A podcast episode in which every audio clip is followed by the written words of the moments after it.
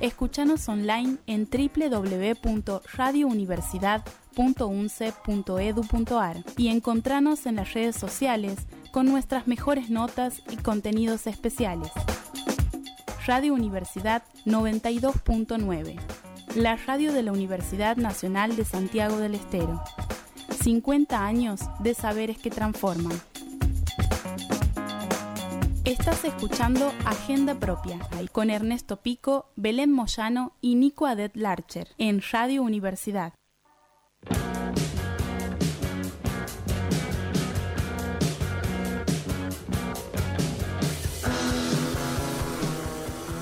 8 de la mañana, 7 minutos, estamos en agenda propia hasta las 10, momento de meternos con los principales temas del día. Locales.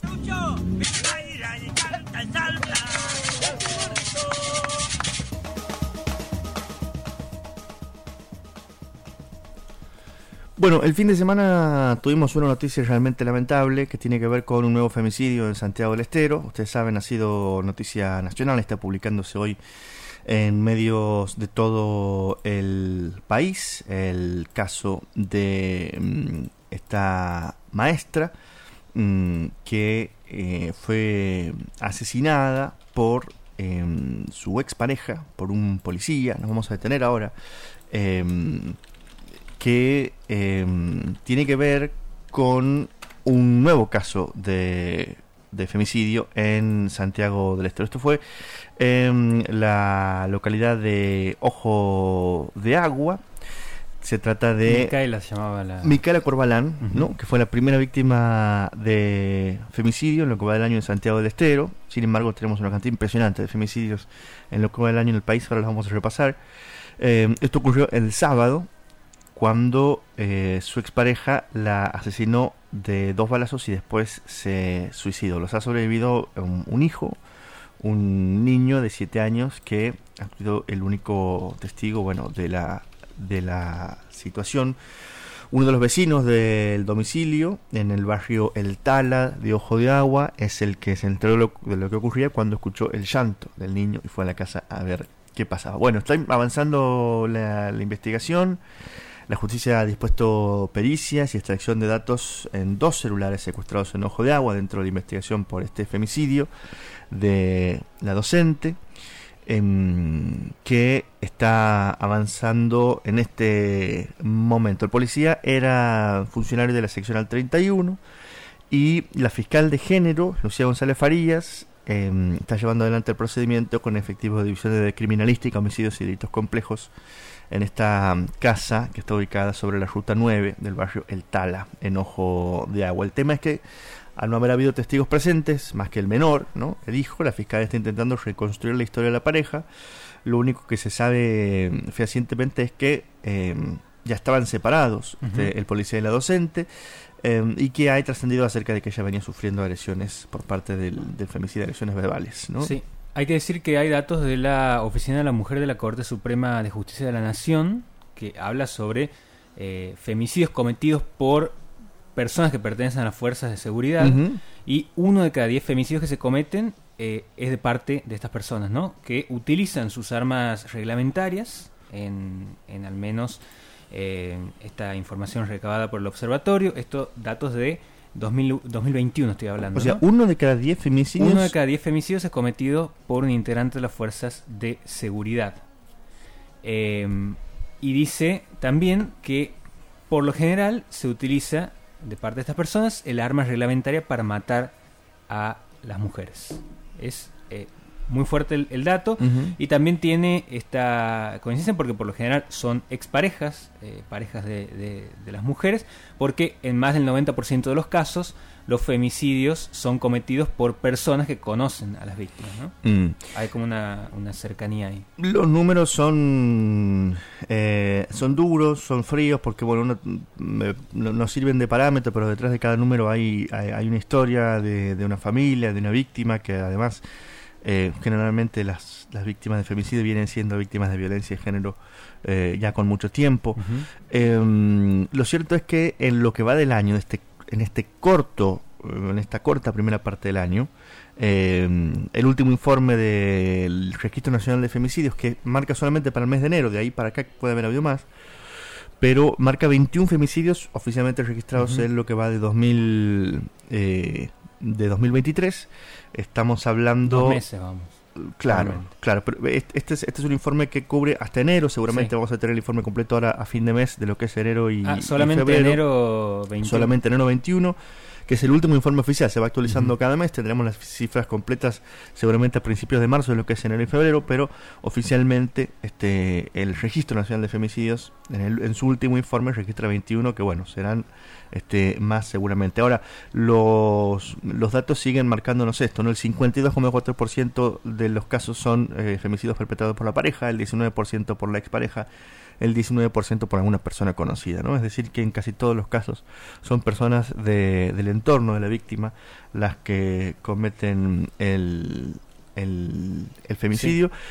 Y se, en, lo que va de 2023, la estadística es de un femicidio cada 35 horas. Y el tema es que además de estas 21 víctimas que se registran, hay además 41 intentos de femicidios, que finalmente no se concretaron, pero que podrían este, haber, ocurrido. Hay al menos un transfemicidio eh, y eh, esto tiene que ver con, eh, con la violencia de género ¿no? y con la vida de las mujeres que corre peligro casi a diario ¿no? con esta con esta estadística. Seguramente seguiremos muy de cerca el caso de, de Micaela y estaremos atentos. También hay que ver los datos de Santiago en relación al resto del país. Santiago ha estado siempre entre las provincias con tasas más altas de femicidio. Eh, los, los, últimos datos, los últimos datos del, de 2022 que se conocieron al principio de 2023, habla que Santiago ha descendido un poquito en esa tabla. ¿Te acuerdas que Santiago siempre estaba arriba? Siempre era la, provincia con, con, la tasa más alta. Bueno, ahora Santiago está en el tercer lugar, detrás de Santa Fe y de Tucumán, eh, con 39 femicidios cada 100.000 habitantes. Y está también tercer, en tercer lugar eh, desde que se lleva adelante el registro, con eh, 140 femicidios detrás de Tucumán con 154, de Santa Fe con 473 en total.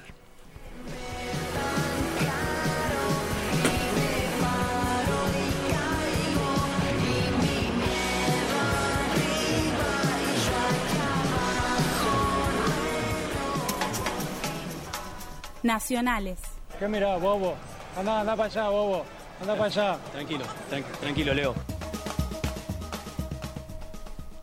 Me voy con esta noticia que involucra al obispo fallecido, el fallecido obispo de San Nicolás, Carlos Horacio Ponce de León, porque eh, anularon un fallo que consideró accidental la muerte del obispo durante la última dictadura cívico-militar. El obispo murió el 11 de julio de 1977 eh, embestido en la ruta por una camioneta Ford F100 que pertenecía a una empresa llamada Agropolo y que en ese momento, bueno, hubo dos instancias judiciales, una en el 78, eh, inmediatamente después de la muerte, y otra en el 2004, donde se consideró en ambas instancias que se trataba de un accidente. Eso quedó descartado por eh, documentación que apareció de manera posterior, publicada por el periodista Horacio Berbisky, una investigación que consiguió documentos de la Secretaría de Inteligencia, donde se daba cuenta de que se había tratado de un atentado contra el obispo con un modus operandi muy similar al que había sido eh, la manera de, matar al obispo Angelelli, ¿no? Eh, un año antes, en el 76. Eh, por eso, 45 años después del crimen, ahora la Cámara Federal de Rosario ordenó reabrir la causa y que se declarara nula la investigación realizada por la justicia provincial en el 78 y en el 2004, ¿no? Eh, se establece también un nexo entre esta muerte y la de Angelelli, como decía, y el conductor de la camioneta, Luis Antonio Martínez, en ese momento, bueno, había sido em, declarado o condenado en realidad por homicidio culposo, que es decir, eh, un homicidio eh, accidental, ¿no? Em, quien estaba a cargo del operativo en ese momento era eh, Manuel Fernando Saint Amant, que falleció, eh, pero que eh, le llamaba obispo rojo a Ponce de León. lo que hacía Ponce de León que molestaba mucho a la dictadura era que recibía a las familias de desaparecidos en ese momento. Una vez, en algún momento tuvo una reunión con Saint Daman, una confrontación, eh, donde él le, le preguntaba por los desaparecidos y Saint Daman le contesta, sí, yo los detengo y qué, voy a desaparecer a todos los que estén con ustedes y a usted todavía no puedo porque es obispo.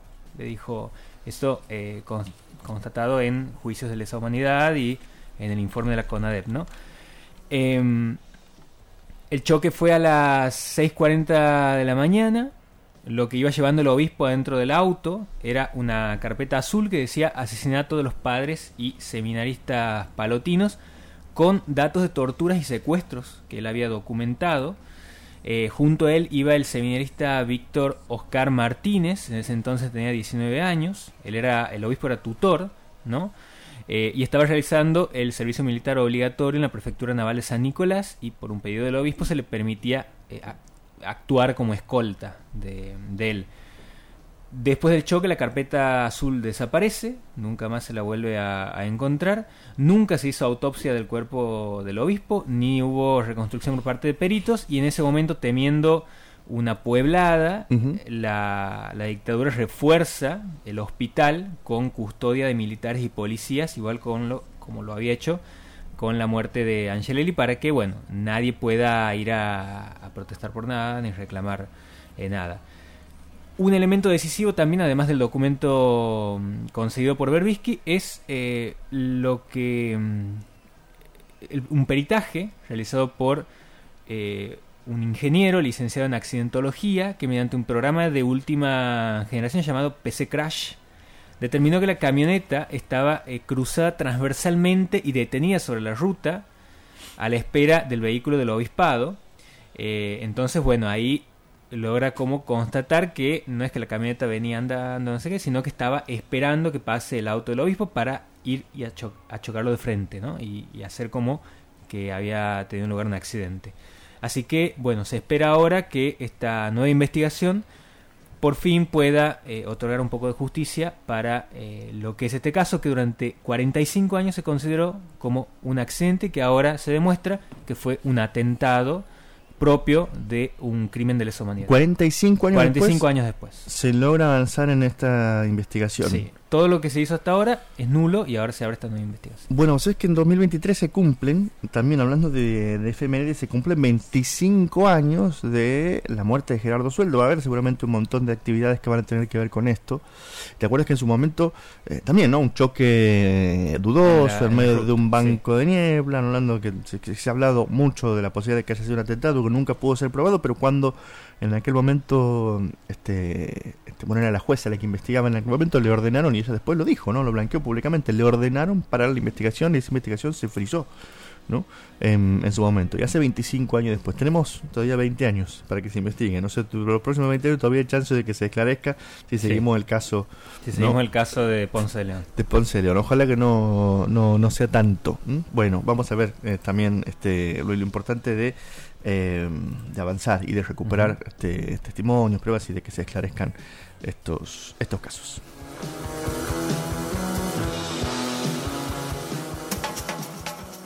Internacionales. Якщо буде пришвидшена зброя, а саме далекобійна зброя.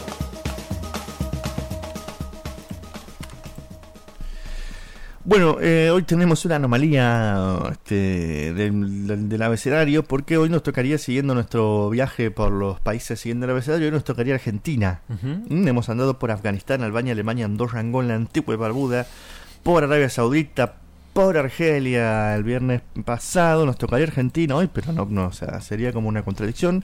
Así que no vamos a ir al país que sigue, que es Armenia. ¿Mm? Armenia, y te vamos a contar algunas de las novedades que tienen que ver con ese país que está pasando ahora en Armenia. Bueno, Armenia es quizás un territorio este, lejano, desconocido. Em, más cuando uno habla de, cuando uno nombra Armenia, ¿qué es lo que se viene a la cabeza? El genocidio armenio. país. Ah.